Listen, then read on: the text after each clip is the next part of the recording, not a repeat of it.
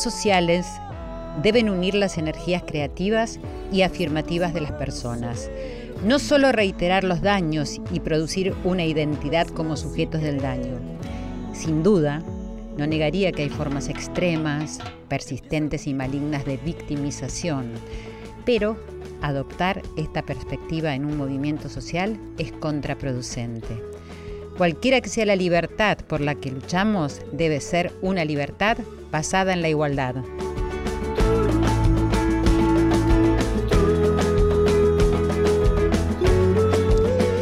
Buenas noches familia, comienza esta noche de encuentro acá en casa, en Radio Nacional, la radio de todos.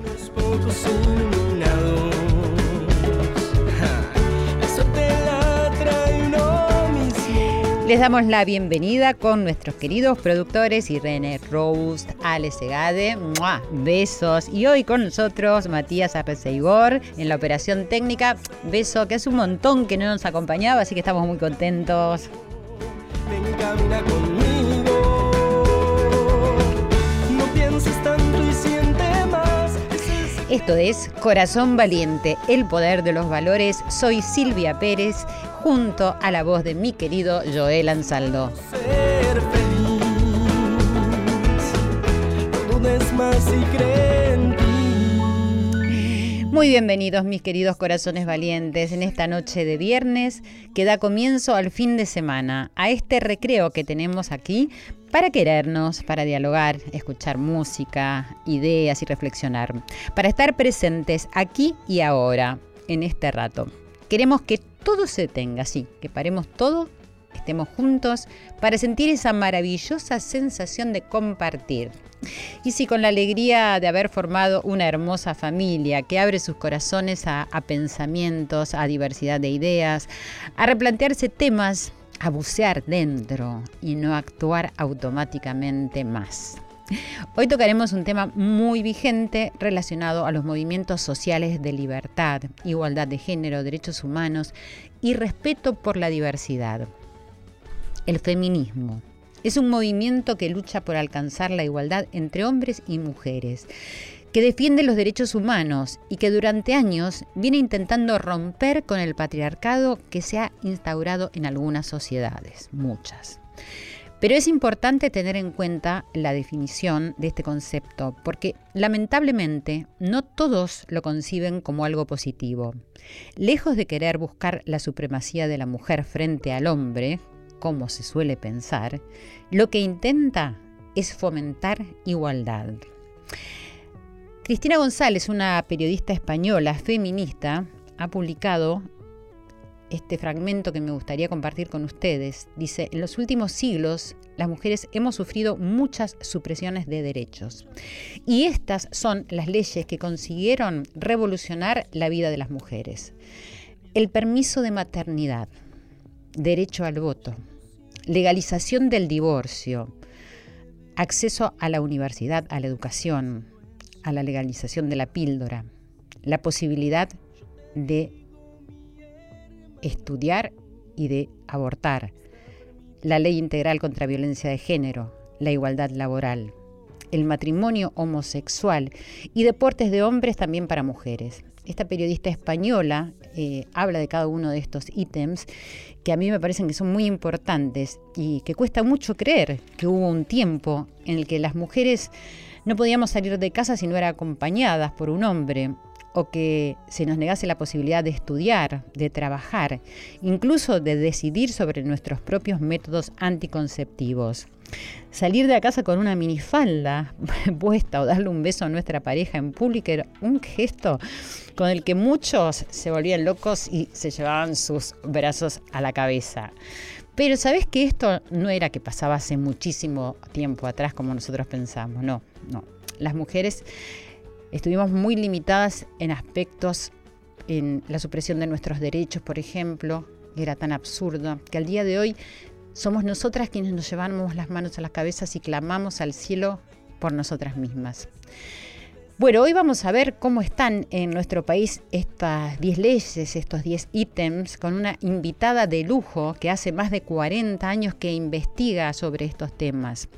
Es importante y necesario tomar conciencia de la verdadera lucha por la igualdad y los derechos, tanto como por la diversidad de género, de ideas y esclarecernos acerca de todos estos temas. ¿Y qué sucede con el rol del hombre? Ya que todo se modifica cuando se va moviendo una pieza del tablero, ¿cierto? La inmensidad de las noticias hacen que a veces perdamos de vista la causa y el camino correcto hacia esta causa. Así que detenernos a indagar sobre cuándo comenzó este movimiento feminista, el desarrollo, la forma de llevarlo adelante hoy, me parece imprescindible. ¿Cómo luchar por lo necesario, por lo justo? La fuerza de un camino pacífico. ¿Cómo se impone la verdad en un mundo con valores en recuperación, podemos decir? ¿Somos feministas? ¿Qué significado tiene esto para cada uno de nosotros? ¿Cómo se sienten los hombres? ¿Acaso también aliviados por tantas presiones que impuso el patriarcado, lejos de estar solamente enojados? Amigos, amigas, queridos, queridas, acomódense, corazones míos, inhalen y exhalen, perciban cómo entra ese aire por los orificios nasales, ese aire que nos mantiene vivos, buscando una vida digna, al son del latir del corazón.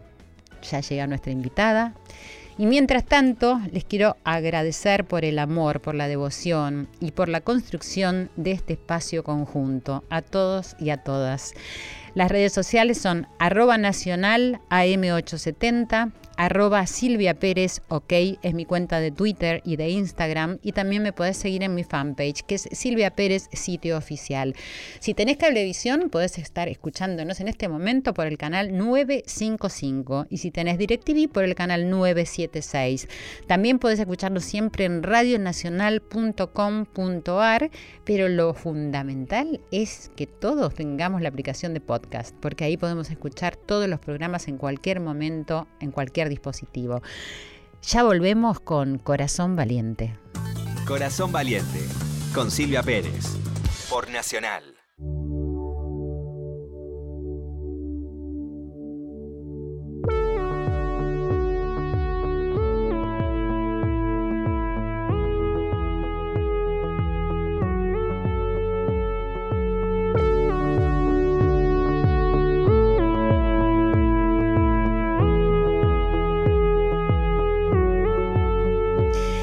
Continuamos en Corazón Valiente esta noche de viernes, como siempre, con este tema tan, pero tan significativo para la historia de la humanidad. Está en el estudio de Radio Nacional nuestra invitada, que es un lujo para mí que esté acá. Ella es investigadora, socióloga, historiadora y una de las grandes referentes de los estudios de género en la Argentina. Autora de Mujeres en la Sociedad Argentina, una historia de cinco siglos e inclusión, exclusión, historia con mujeres, entre otros títulos. No voy a perder más tiempo en presentar porque tenemos mucho para hablar con ella, es Dora Barrancos. Muchísimas gracias por estar acá. ¿Cómo estás? Muchas gracias a vos. No, al contrario. Bueno, eh, el planteo del programa de, hoy es eh, poder preguntarnos, indagar, decir, acerca de qué es esta lucha que estamos eh, llevando a cabo, qué es el feminismo, qué es la igualdad, qué es la equidad, ¿no? Es decir, esto que tiene una historia muy larga y la verdad que vos sos una persona muy, muy reconocida y quizás quien está atravesando esta historia de lucha y poniendo sobre la mesa los temas que hacían falta discutir que no se estaban discutiendo. ¿Es un poco así? Sí, claro, sí, gracias. Sí, eh, hiciste mención a las luchas, ¿no? Eh, desde luego, los feminismos, que en cuyo seno abrevamos en general todas las feministas contemporáneas, eh, emergen en una condición de enorme vilipendio para las mujeres. ¿eh? y es el siglo XIX, que es un siglo constrictor, es un siglo que va a asegurarles derechos individuales a los varones, ¿no? Es el siglo en donde eh, vibran muy fuertes, ¿no? Las, las estridencias de lo que es la promesa liberal, de constitución de individualidades y demás, pero que en el caso de las mujeres eh, se constituyó como un orden de enorme sujetamiento y no dejo de pensar eh, siempre en un elemento fundamental que nutre eh, la insurgencia de aquellas feministas del siglo XIX y es el espejo de la esclavitud. La esclavitud era esa mancha ignominiosa que se extendía más allá de 1789.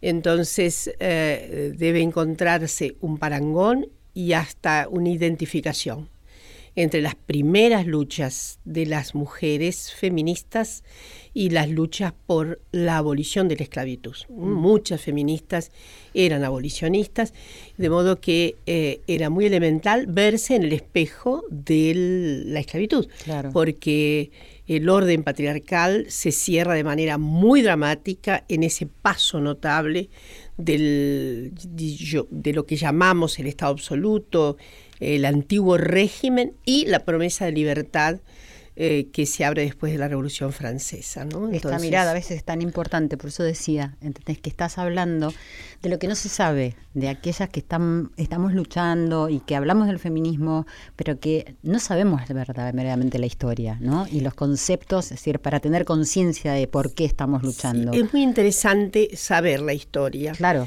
Porque la historia permite decir primero que las luchas feministas como tales, como luchas feministas, con el programa del feminismo, no se puede encontrar en algún momento anterior de la historia. ¿no? En realidad antes ha habido voces insurgentes y muchas.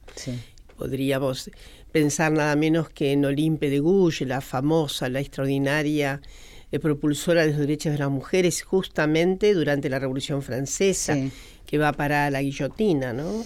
Ella fue extraordinaria en su profunda intuición de lo que significaba el sometimiento femenino y es la que va a establecer esos primeros derechos de la ciudadana, etcétera, ¿no? que le cuestan obviamente su propia vida.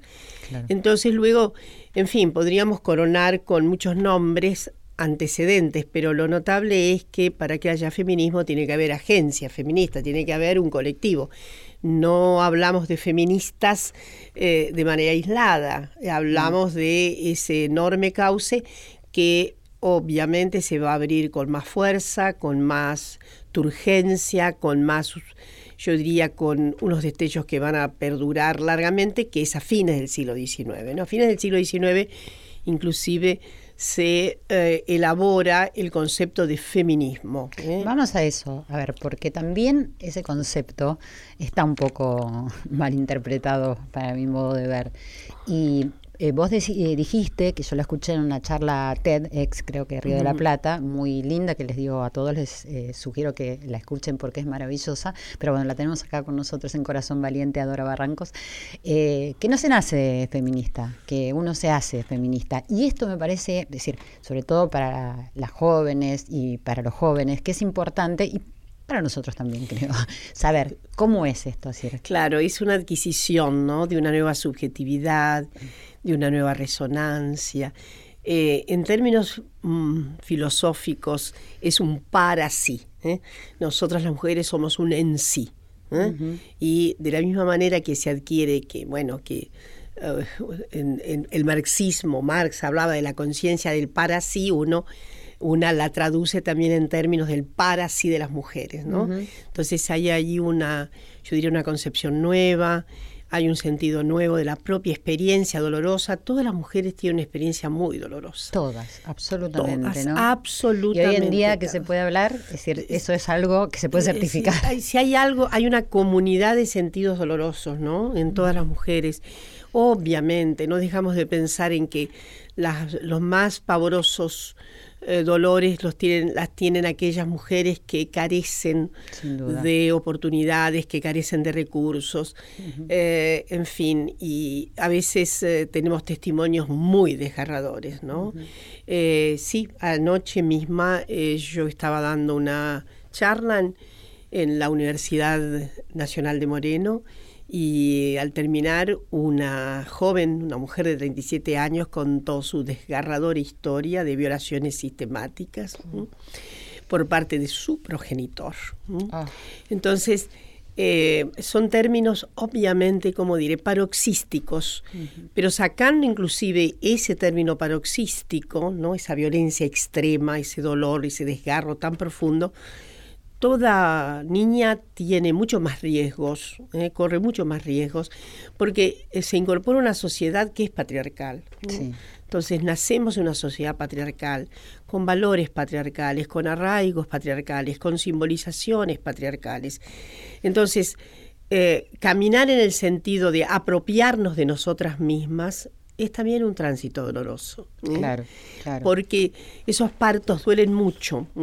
Hay mucha gente que está muy, muy, que ha, ha estado muy sometida y que de repente se da cuenta y ese salto cuántico que da el espíritu para nosotros es un momento de, yo diría, de también de mucha, yo diría, necesita mucho valor, mucho corazón valiente. Sí, ¿eh? totalmente. Salir de la, eh, filosóficamente, eh, Simón de Beauvoir decía, salir de la inmanencia, salir de ese estado de quietud, de mormazo, de aceptación, en que nada está en tela de juicio. Y sin embargo, lo más doloroso es lo que está ocurriendo, el sometimiento, la subordinación, el maltrato que se constituye a veces con una naturalidad Sí. prodigiosa y que obviamente confunde, confunde a las propias protagonistas, ¿no? Sí. Sabemos muy bien que La vergüenza y el la miedo, vergüenza, ¿no? desde luego, el miedo, el miedo y la vergüenza, eh, lo has dicho, son eh, ambos, ambos sentimientos son propulsores de un, yo diría, de un estado de, en fin, muy calamitoso para las mujeres. Sí. Entonces, y lo digo en términos muy drásticos, porque es necesario verlo, ver estas, estas cuestiones en términos drásticos. Sí, la gravedad, porque si no se lo sigue naturalizando y dejando y aceptando. Si no, exactamente, si no subrayamos Claro, esto, claro. podemos confundirnos con algo que es efectivamente que se produce en nuestras sociedades y que es como la repetición del sentido común, ¿no? La repetición del sentido común.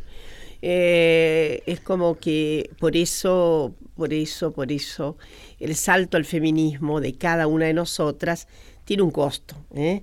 porque dejamos modos apacibles. ¿eh? Claro, claro. Es como un De- renacimiento. de- exactamente, ser, hacemos una ¿no? ruptura y esto, esto es un, yo diría es una, es una, es un paso que produce también muchos desgarros, ¿no? Entonces, pero se sabe que el paso a la libertad se paga seguramente con desgarros, pero hay que hacerlo. Para ser gente digna hay que dar ese paso que está esperando una parte oculta de cada una de nosotras, espera ese paso, ¿no?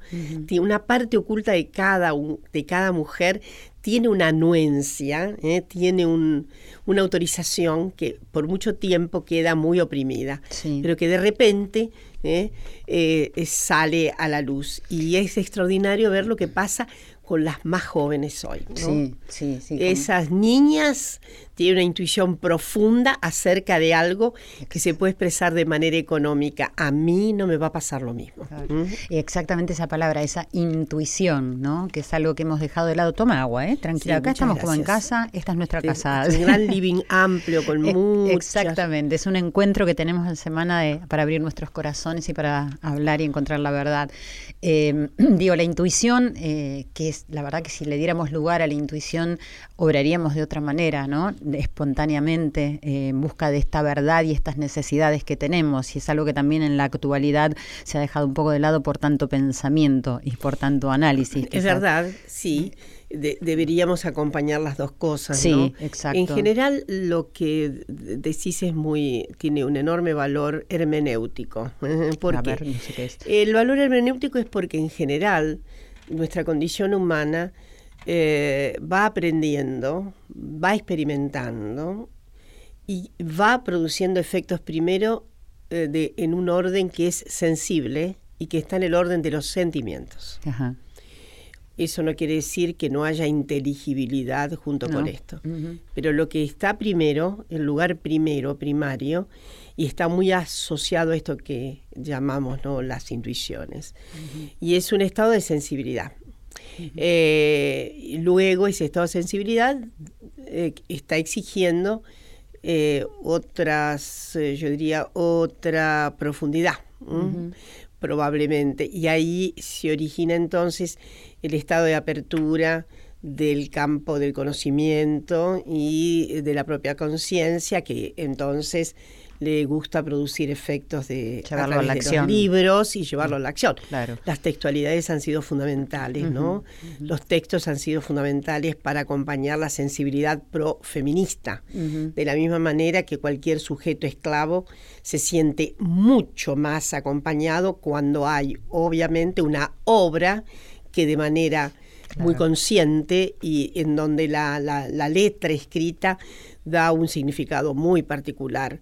Por eso hay que abogar por la letra, por aproximarse a la letra escrita, en Claro. el sentido de que en este punto yo soy bastante iluminista. Creo que efectivamente la posibilidad de la lectoescritura es una posibilidad abierta para la emancipación también. Claro, ¿no? sin duda, sin duda. Eh, entonces, que el conocimiento tiene que rendir emancipación. ¿no?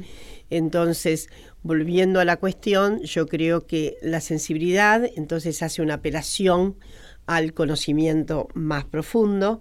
Y nos ha pasado a todas las feministas que hemos querido saber más y más ¿eh? y descubrir este, de qué se trataba, de Claro. qué de qué se trata eso que soy yo misma. ¿eh? Exacto, Eh, exacto. entonces, eh, bueno, para me gusta suerte. esto que decís porque me parece que es, es la raíz que nos puede hacer manifestarnos y ser feministas, ¿no? Descubrir esto, ser uno misma y con los derechos, con las libertades, con la equidad, con todo lo que estamos hablando. Yo creo que ese es un paso eh, que aspiramos que toda mujer este, ande, ¿no? Que toda mujer tiene que incorporar por lo menos la posibilidad de un cuestionamiento acerca de lo que, es que- lo que suena a ciertos equilibrios, a ciertos adocenamientos, a las costumbres, aquí no pasa nada. Eh, Ahora, esta fin. visión que tuya, es decir, tan eh, esclarecedora y tan que llega a los corazones, estamos hablando con Dora Barrancos, eh, ¿es compartida por las clases políticas, crees? Eh, en fin, en términos, podríamos decir, las clases políticas, evidentemente las clases políticas también tienen carnadura femenina, ¿no? Eh, depende, depende de, de lo que hayan experimentado antes. Hay algunas fuerzas políticas que han tenido, ¿cómo diré? Eh, ciertas tradiciones de mayor amigabilidad con la condición femenina. Hay ciertas tradiciones políticas que no tienen tanta amigabilidad, que no han tenido, que no han tenido, no han reconocido suficientemente a sus mujeres militantes. ¿eh? Eh, esto crea, desde luego, una dificultad en el trayecto este de origen y de tradición. Pero yo creo que la situación de hoy es muy diferente y hay una sacudida tan fuerte. eh, a veces me sorprende bastante, es cierto que tal vez más por lo políticamente correcto, la argumentación que muchos varones eh, que de lo que tú llamas la clase política hoy se anima a decir, ¿no? Si las mujeres esto no, no puede funcionar o hay que tener en cuenta a las mujeres. A veces todavía suena como un, yo diría, como una relación concesiva, ¿no? Yo nunca sí. me voy a olvidar, eh, la pude entrevistar a Alicia Moró ¿eh? Alicia Moró la pude entrevistar, ya muy anciana. Sí. Eh, y ella me dijo algo, lo tengo grabado, algo muy, muy impactante. Muy impactante porque era todavía una persona de casi 100 años, Sí. todavía se daba cuenta, se daba cuenta del litigio que significaba todavía la condición femenina respecto del patriarcado. Ella me dijo algo así, sí, sí, claro que nos dimos cuenta de que estos muchachos o estos varones eh, actuaban de como si nos concedieran algo. ¿eh? Y hablaba nada menos que del Partido Socialista, que es el que más tradición tiene en el país, me refiero al su pasado, 1896, ya el partido enarbolaba la cuestión de los derechos políticos de las mujeres, ¿no? Entonces lo tenía en su programa, en su programa máximo, en su programa mínimo era diferente, pero su programa máximo, porque por otra parte la socialdemocracia fue en el mundo la primera fuerza que justamente eh, enarboló la cuestión de los derechos políticos de las mujeres, ¿no? Ajá. Entonces es una tradición, eh, podríamos decir que no siempre se ha compadecido, sin embargo, con el reconocimiento de las mujeres. Alicia Moró Dixit, ¿no? Es decir, ah, todavía seguían pensando, estoy segura que era una Era concesión, ¿no? Tal cual. Eh, Perdóname, Dora, vamos a necesitar ir a una pausa porque ¿Cómo acá me no? están pidiendo. Estamos con Dora Barrancos, ya volvemos. Corazón Valiente, con Silvia Pérez, por Nacional. Corazón Valiente, con la conducción de Silvia Pérez.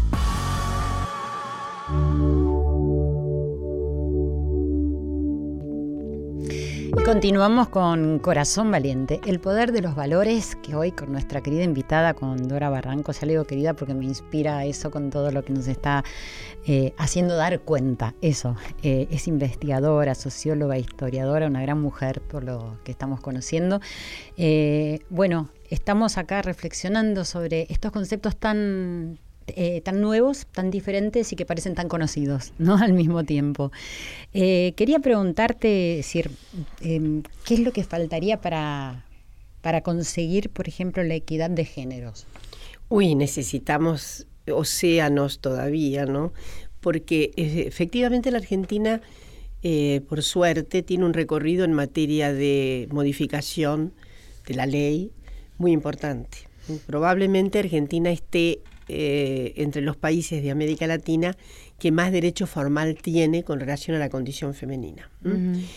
Retomada la democracia, eh, como bien se sabe, las feministas eh, significaron así un avance notable para modificar el Código Penal y Código Civil. El Código Penal, voy a recordar, ¿no? la sustitución horrible de aquella cuestión que eran los delitos contra la honestidad, Sí. que pasaron a ser delitos contra la integridad sexual. ¿no? Un cambio semántico tremendo que significa, bueno, un cambio ya que las feministas proponían de óptica antipatriarcal. Claro. La honestidad es un concepto patriarcal. Total. Entonces, luego las Sobre primeras- todo de la honestidad que se hablaba. la honestidad que se hablaba, sí, claro. Eh, luego vinieron las leyes que tienen que ver, eh, como tenían que, como referencia muy central, todavía violencia doméstica. ¿no? Eh, bueno, y luego aparecieron las leyes muy, muy importantes, la ley de cupo, la ley I, sobre todo la 26485, que es nuestra ley contra toda la forma de violencia, que es una de las leyes que en América Latina eh, acompaña por, o en otros lugares también como se las llama como leyes integrales Ajá. por- para diferenciarlas de las leyes parciales. En América Latina algunos países obviamente combaten el flagelo de la violencia doméstica, Sí. pero les falta todavía eh, la cuestión fundamental legal, la normativa legal de contra todas las violencias, en cuyo caso las leyes son integrales. Integrales, bueno, nuestra, nuestro país la tiene, la 26485. Y bueno, y hemos caminado también en el sentido de maximizar las penas con relación a femicidios, ¿no? Este es una cristalización muy importante, o sea que se, este, el, el homicida puede tener la pena máxima Sí. si ha matado por razones de identidad de sexo, de género, porque se es mujer. ¿m? Sí, sí. También por el odio eh, xenófobo. Claro, ¿no? La, pena eh, también va al, al- al mismo altísimo, a una altísima proporción. ¿no? Entonces, tenemos mucho derecho formal, pero claro que en Argentina nos falta, eh, sobre todo, digo, tenemos mucho derecho formal con relación a la violencia, por ejemplo, pero nos falta todo lo, la inmensa tarea de, de la prevención. O sea, eh, Un sector de educación. Ah, Yo, ¿no? yo digo, eh, tenemos obviamente maximizada la punición, Sí, eh, pero tenemos muy minimizada la prevención. claro. Entonces necesitamos políticas públicas porque obviamente las conductas privadas van a modificarse muy lentamente. Las políticas públicas son fundamentales para eh, esa condición de posibilidad de, de- de transformación. claro. Y hay que hacer todo un trabajo fundamental en todo el sistema educativo. Sin duda. La prevención Sin duda. debe comenzar en el sistema educativo, en, digamos, en, la, en el jardín, en, el, Sí. en la guardería. Y en los padres, ¿no? En los padres, claro, los padres son más difíciles de inculcar, pero si la escuela inculca. Claro. hay una acomodación posterior. Y bueno, y desde luego necesitamos, eh, necesitamos desde ya, lo voy a decir con, con todas las letras, necesitamos que el, el Estado garantice nuestra autonomía para decidir sobre nuestros cuerpos, necesitamos eh, eh, aborto legal en la Argentina, eh, es, ya es incompatible con el Estado de Derecho que haya muertes de mujeres por esa situación, o que se vulnere el derecho de las niñas violadas, ¿eh? Eh, para inclusive no haciendo lugar a lo que ya est- está facultando el propio Código Penal. eh, con relación a la violación y, y en fin. Sí, y necesitamos otra cosa más, si me disculpas. Sí, sí. Dos esferas fundamentales. La esfera de los cuidados, ¿eh? que todavía recae sobre los cuerpos femeninos, y sí me gustaría eh, aclarar más sobre la cuestión del mercado laboral. Necesitamos una transformación del mercado laboral en la Argentina. ¿Y, y los movimientos sociales crees que es decir, están acompañando para esto? Es decir, Sí, hay algunos movimientos que sí acompañan, hay algunos movimientos que son un poco, ¿cómo diré? Un poco trémulos, ¿eh? un poco en el sentido de que eh, tienen alguna diferencia respecto, eh, no, no implican todo, el, todo un movimiento social, sino muchos adherentes a un movimiento social tienen una suerte de trastabilleo, por ejemplo, respecto de la ley de la legalización del aborto. Es decir, hay opiniones internas disonantes, nos consta en algunos movimientos sociales importantes que hay en la Argentina. En otros hay una, yo diría, un acierto ya casi indiscutible acerca de los derechos de las mujeres. En fin, en general todos, desde luego, Si me disculpas, vamos a escuchar un fragmento de tu disertación en diputados en abril de 2018 eh, por los proyectos de la interrupción voluntaria de embarazo. Nuestro país se situó en América Latina como uno de los más aventajados en materia de transición demográfica. La transición demográfica, como sabemos, es un fenómeno que supone una baja de mortalidad de la población y una baja de fecundidad de la población. La Argentina, desde fines del siglo XIX, restringió el número de nacimientos a raíz de procesos de transformación tan intensos, la inmigración ultramarina, las expectativas de vida de nuestros abuelas, abuelas, bisabuelos y bisabuelas que emprendieron un nuevo camino en este lugar. Es conocida la restricción de nacimientos que primero tuvieron las españolas y después las italianas. Es inimaginable el trayecto de la transición demográfica en Argentina, Francia también es un país pionero, sin la intervención para interrumpir gestaciones. Ustedes se imaginan en 1910, 1920, cuál era la falibilidad de las técnicas anticonceptivas. Quiero recordarles que el más usado de los métodos era el coitus interruptus y que por lo tanto esa técnica ha brindado una enorme cantidad de niñas y niños en este país. De modo que es imposible pensar el fenómeno de la transición demográfica sin la intervención de parteras, de obstetras y demás. Yo he trabajado esta cuestión. Nuestro país ha gozado en sombras de una larga legitimidad del aborto y que contradice esa larga legitimidad social del aborto con las formas de la punición que subsistieron aún con la reforma de 1921. Lo cierto es que más allá del impedimento legal, de las circunstancias es clarísimo también reconocer en nuestra sociedad una auténtica diferencia de clases que ha dividido a las mujeres, que ha subrayado la tremenda división de clases, porque efectivamente para las clases medias, para las mujeres de las clases medias y de las clases más altas de esta sociedad, el aborto se hizo con todas las garantías sanitarias y que para nuestras mujeres de los sectores populares es evidente, a veces pienso, en que existió una forma larvada, ominosa de pena de muerte, porque han pagado con sus vidas esas decisiones. Bueno, qué importante escuchar esto para todos, ¿no? Es decir, ¿qué repercusión ha tenido? Sí, eh, me escucho. Sí. y volvería a decir lo mismo, ¿no? Es decir, una ha existido el, digamos, la penalización eh, del aborto ha significado una larvada pena de muerte. Tal cual. Porque si no se ve así, no se puede entender el, digamos, la descomunal capacidad letal que tiene la falta de ley. Exacto. Capacidad letal. Es cierto que ahora han asomado fármacos decisivos pero en el pasado no había estos fármacos, de modo que la intervención era directa y eh, la maniobra abortiva significó la muerte de muchísimas mujeres. Muchísimas. Sigue siendo. Y sigue siendo porque efectivamente ahora tenemos fármacos, pero los en este momento eh, eh, no se acceden a los fármacos debido a su altísimo valor de mercado, a pesar de que se ha reconocido en algunos casos el misoprostol concretamente como una droga que se aplica en realidad a la ginecología, ¿no?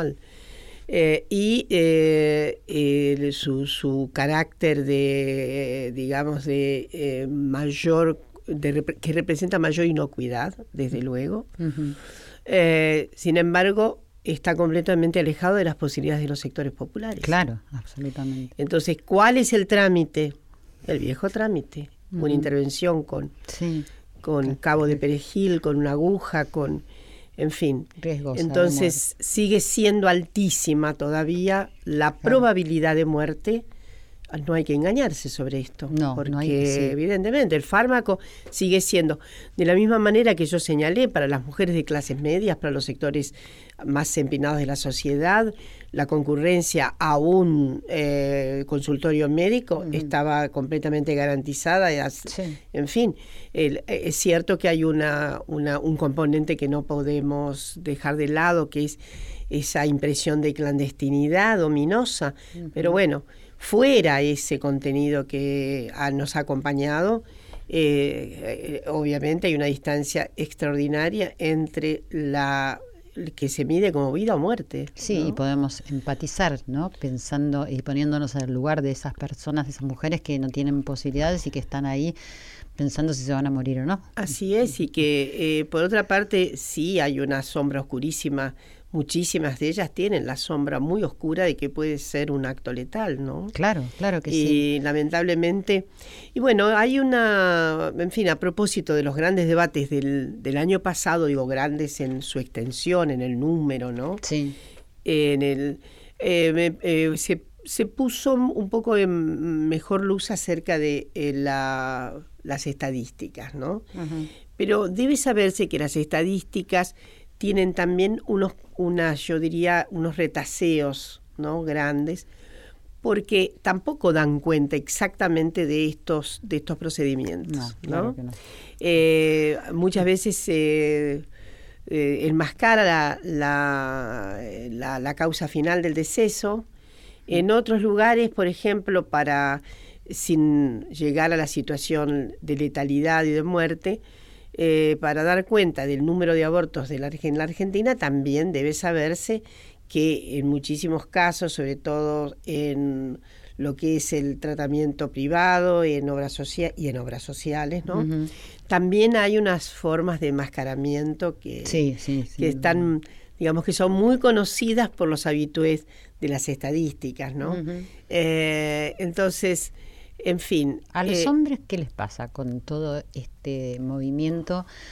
¿Crees que de alguna manera, eh, en relación al rol también asignado por el patriarcado, ¿hay en algún lugar un poco de alivio a que no tienen que ser los proveedores, eh, los Ah, que sí, no pueden sí. llorar, Yo- los sí, que yo- no, los que están por ahí contemplando esto que le pasa al cuerpo de la mujer, desde, decir, más allá de siempre hablar de los que están en contra, los que no entienden, que no es una lucha para que ellos estén en otro lugar, sino que, que haya una, una equidad. Sí, podríamos decir que, a ver, eh, imaginariamente, ¿no? Esto es una construcción completamente, yo diría, eh, ideacional, no tiene...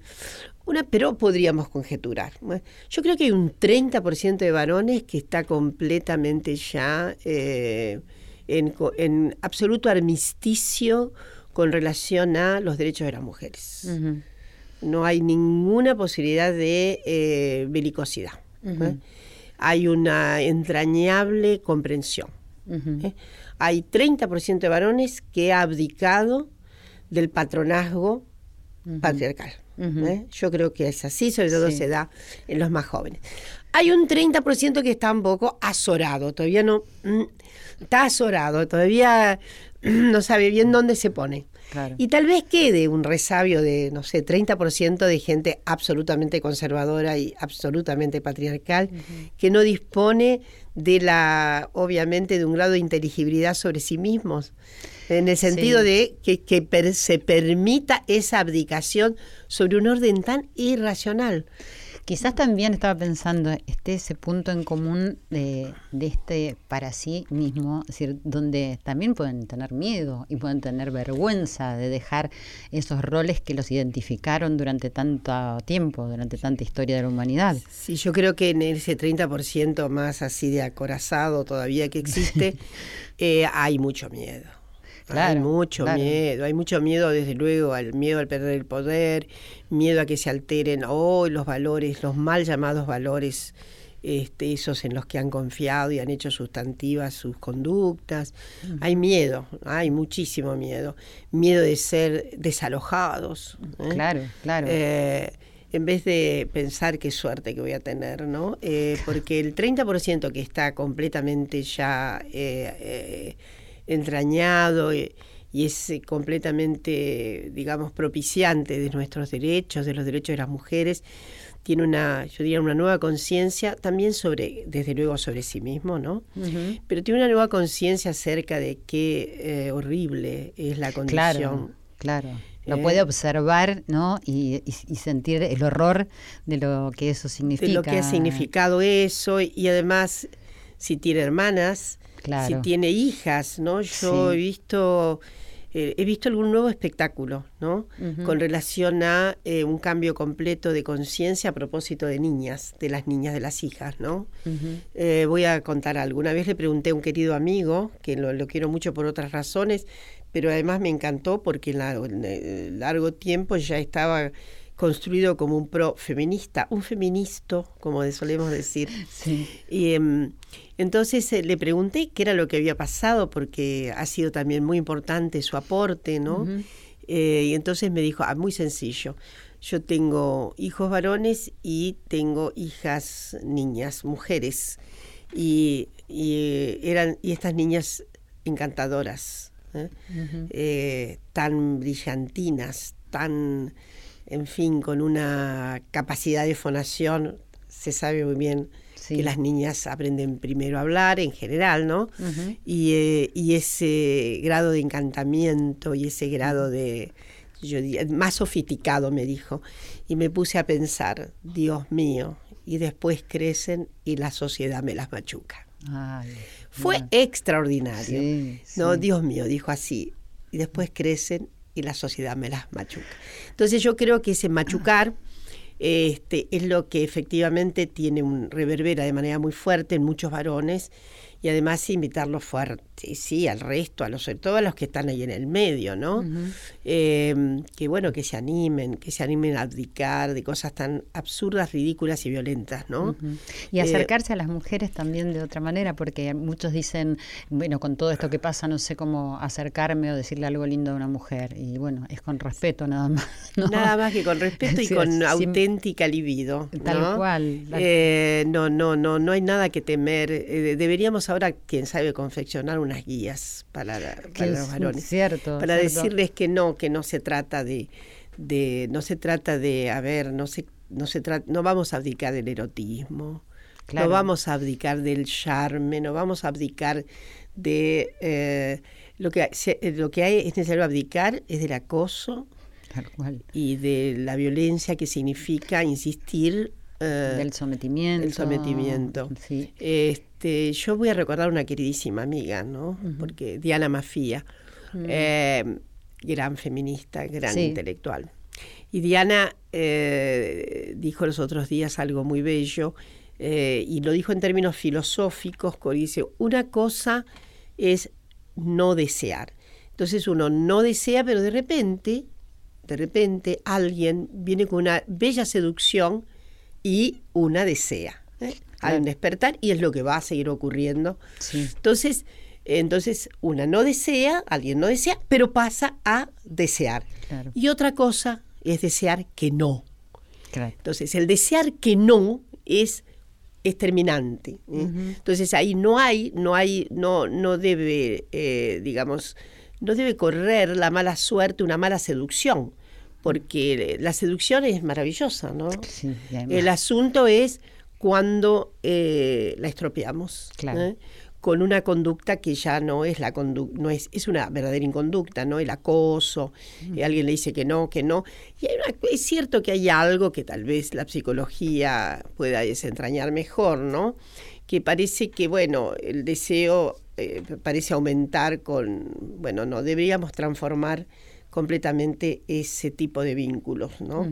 El deseo, si es sí, es sí, y si es no, es no. Se desea Absolutamente. que no es. Entonces, me parece que esto sí significa un trastocamiento completo de las conductas masculinas. Deben reaprender. Sí, deben el sistema educativo el es sistema importante. educativo que es tan tan fundamental no para este propender a una nueva mentalidad a nuevas sensibilidades vamos a tener yo creo que sin en algunos años más adelante una nueva sensibilidad generalizada no Creo que sí. Estamos hablando con Dora Barrancos y quería que me dijeras y me hablaras acerca de, de la dignidad humana en este contexto de, de igualdad, de derechos, eh, de equidad. Bueno, lo que está en juego es eso. Está en juego la dignidad. Eh, Vamos a defender justamente la ley del aborto en la Argentina en nombre de la dignidad. Parece tan contradictorio respecto de eh, estas personas que en general llamamos embanderadas en los antiderechos, algunas de manera, yo diría, más inconsciente que Sí. otras, ¿no? Hay mucha inconsciencia tal vez respecto de esto. Hay una suerte de economía de discursiva, ¿no? Por la que se señala eh, el deber eh, extraordinario de ir adelante con lo que no se desea, que deber extraordinario con lo que no se desea. Es en el fondo una mutilación de la dignidad. Claro. Lo que se mutila es la dignidad. Si alguien tiene que eh, allanarse, soportar lo que no es su deseo, lo que no es su convicción, lo que no está en el orden de su voluntad, ahí hay, u- se, hay un profundo moretón de la dignidad. Y la dignidad me parece que es el cauce extraordinario que requiere nuestra humanidad. Nuestra humanidad requiere formas dignas, requiere que eliminemos las formas indignas. Eh, vidas dignas de ser vividas. Eh, eh, decimos a menudo, lo ha dicho una gran filósofa, necesitamos eso. La vida que no es digna, efectivamente ahí eh, se compadece de una contradicción insalvable. ¿no? Una vida que no es digna entonces hay una mutilación de la vida. ¿no? La vida no se puede llevar adelante de cualquier manera. No podemos ser inmanentes, no podemos sobrevivir eh, sobrevivir. Sobrevivir no es lo nuestro, lo nuestro es vivir con dignidad. Vivir, claro, aprender a vivir es fundamentalmente. Aprender a vivir dignamente. Dignamente, sí, hacer digna la vida. ¿Y crees que están ah, sucediendo cambios en el eh, plano laboral, es decir, para las mujeres y, los hombres están entendiendo empresarialmente y políticamente? Con cierta lentitud. Yo creo que sí, no, puedo, no podemos ser necias y negarnos a la yo diría, evidencia empírica de que las mujeres han ido ocupando lugares que antes eran solo para varones, lugares sobre todo en la escala más alta, pero evidentemente tenemos muchísimos problemas todavía. El mercado laboral está segregado, eh, hay una un diferencial de masa salarial grave y hay además obviamente lo que llamamos el techo de cristal, la imposibilidad de que las mujeres accedan a los lugares donde evidentemente se toman las decisiones ¿eh? con mayor, eh, yo diría, con mayor acontecimiento. Entonces, Hemos ganado mucho, pero necesitamos todavía hacer pasos muy, muy decisivos. Muchísimas gracias. Estamos charlando con Dora Barrancos, a quien le agradecemos muchísimo esta toma de conciencia que nos está haciendo tener para que cuando luchemos sepamos bien por qué estamos luchando y que podamos preguntarnos, como siempre proponemos acá en Corazón Valiente. Muchísimas gracias por haber pasado por este programa. A vos, muchísimas gracias y a toda esa audiencia que te sigue muchísimo afecto y muchísima convicción de que la insubordinación eh, interna es fundamental. Así es, gracias. Silvia Pérez en la radio de todos. Corazón valiente.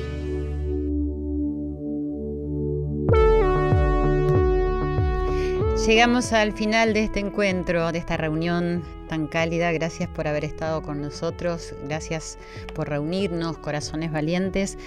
Una charla que amerita mucha reflexión y siempre creo que llegamos al, mismo punto. Eh, como decía Dora Barrancos, para sí, o sea, buscar ahí, dentro nuestro. Dentro nuestro está lo que queremos ser, esa dignidad que merece la vida ese ser lo que verdaderamente somos y todos los valores, el del respeto, el de la empatía, el de los derechos y de las responsabilidades. Que tengan una linda noche, un lindo fin de semana y atesoremos en nuestros corazones todo este sentir. Chau. ¿Qué sentido tiene vivir con el temor a no decidir lo que amamos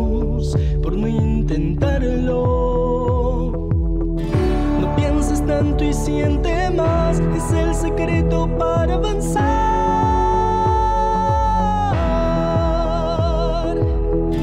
Está en tus manos ser feliz, no dudes más y cree en ti. Empieza a vivir.